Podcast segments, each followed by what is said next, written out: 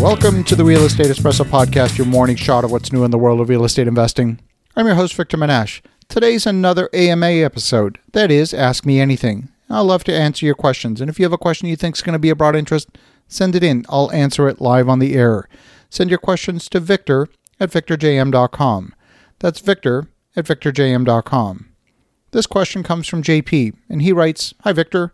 Love the show. I could use your advice. Last August, I acquired a property in a tax auction at a bargain price in a C class neighborhood, in a different state from where I live. This was my first venture into rehabbing a property, and figured this might be a good way to learn with a fair amount of cushion for mistakes. I found a contractor on Craigslist who was willing to work in this address, several were not. Work got underway quickly. Flooring, painting, kitchen updates, and other miscellaneous repairs were needed based on pictures the contractor sent over. He estimated about $20,000 of work. That seemed reasonable, and he pulled permits and got to work quickly. As work progressed, bigger problems arose with the electrical. He recommended tearing down to the studs and running new electrical throughout the house. I reluctantly agreed, and additional contracts were drawn up. Several of the walls had holes, so we recommended external siding. A new roof was also recommended due to leaks. Then a wall was found not to be properly attached, needed structural bracing. Contracts were drawn up for each project successively.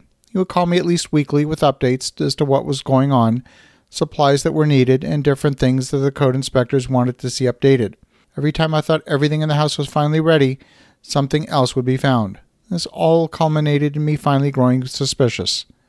I called the code office to find out where things stood and was devastated to learn they had never stepped foot inside the house. Moreover, all the permits had been pulled in my name without my knowledge. I had an investigator walk through the property and send more detailed pictures, and the place is a mess. He did 85% of the siding work, but cropped pictures of the final job, and a big chunk of the back of that property is unfinished. Lumber and materials are lying all over the job site. Between materials and labor and dumpster fees, I've now put in about 2x what the property is worth fully renovated, and really have nothing to show for it. Many of the materials I bought appear to be missing. I talked to a lawyer and they said a lawsuit would likely be long and expensive. And since the contractor doesn't appear to have substantial assets, it would be tough recovering any damages anyway. This is a big hit for me. Is there anything I can do?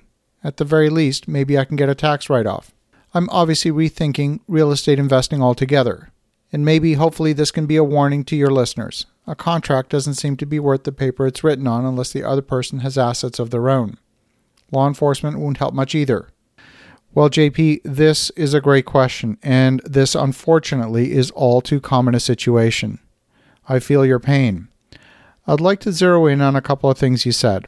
You're talking about rethinking real estate investing. Well, I've got bad news for you. What you're doing is not real estate investing. You put yourself into the house rehabilitation business. That's an active business that's pretty similar to the construction business. You got into the construction business without even knowing it. Imagine for a minute if a major home builder like D.R. Horton built a subdivision with no construction site supervisor. The subcontractors would be running wild on the site and quality control would be out the window. You see, construction's like any other business that requires all the critical functions. Your construction business had no quality control because nobody was staffed to fill that position. If that position had been staffed, there would have been no surprises on this project. You would have had proper inspections done by your own team even before engaging a contractor. You'd have had a proper scope of work. The folks you hired probably fall into the lowest quality of construction contractors. I call this category two guys in a pickup truck. At the very top tier, at the opposite end of the spectrum, you've got the large national players like PCL with 6,000 employees, professional project managers, construction managers, and quality assurance people. In the middle, there are those medium-sized firms that do anywhere from 10 to 100 million a year in new construction. You want the quality associated with that middle tier. You can sometimes work with the bottom tier, but understand you're going to have to staff that quality assurance function and budget for that as part of the cost of doing the project. This advice will help you on a future construction project and maybe for the balance of this project, but it doesn't answer your fundamental question What can I do? I understand how painful this is right now, but if you stop, you're going to lose 100% of your investment. And if you've got debt on the property, you're going to be on the hook for that too. There are only three viable paths from here.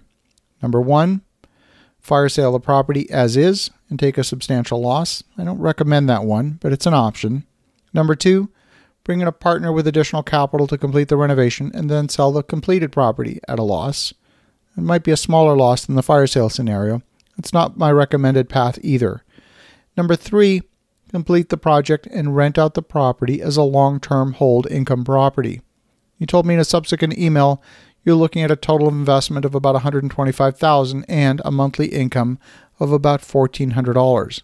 That means you're collecting about 1.1% of the property's total investment in rent each month. That's a good percentage. Has the potential to carry the expenses of the property and pay down the debt over time.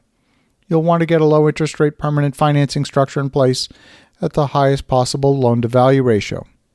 If there's still work to be done on the project, the ownership of the building permit isn't a problem per se. In fact, in this instance, it gives you the freedom to fire your contractor. You can hire someone else to complete the work without having the original contractor transfer the permit. Unfortunately, JP, this kind of situation happens all too often. I've seen even experienced people hit by hiring the wrong people. The key to running a successful project is to assume the responsibility for the quality of the project yourself. That means hiring the right quality assurance people, making sure that they are on site, checking the quality if you can't be there yourself. I want to thank you for an awesome question. Hopefully, this works out well for you. Keep me posted. In the meantime, for the listeners at home, have a great rest of your day. Go make some great things happen. I'll talk to you again tomorrow.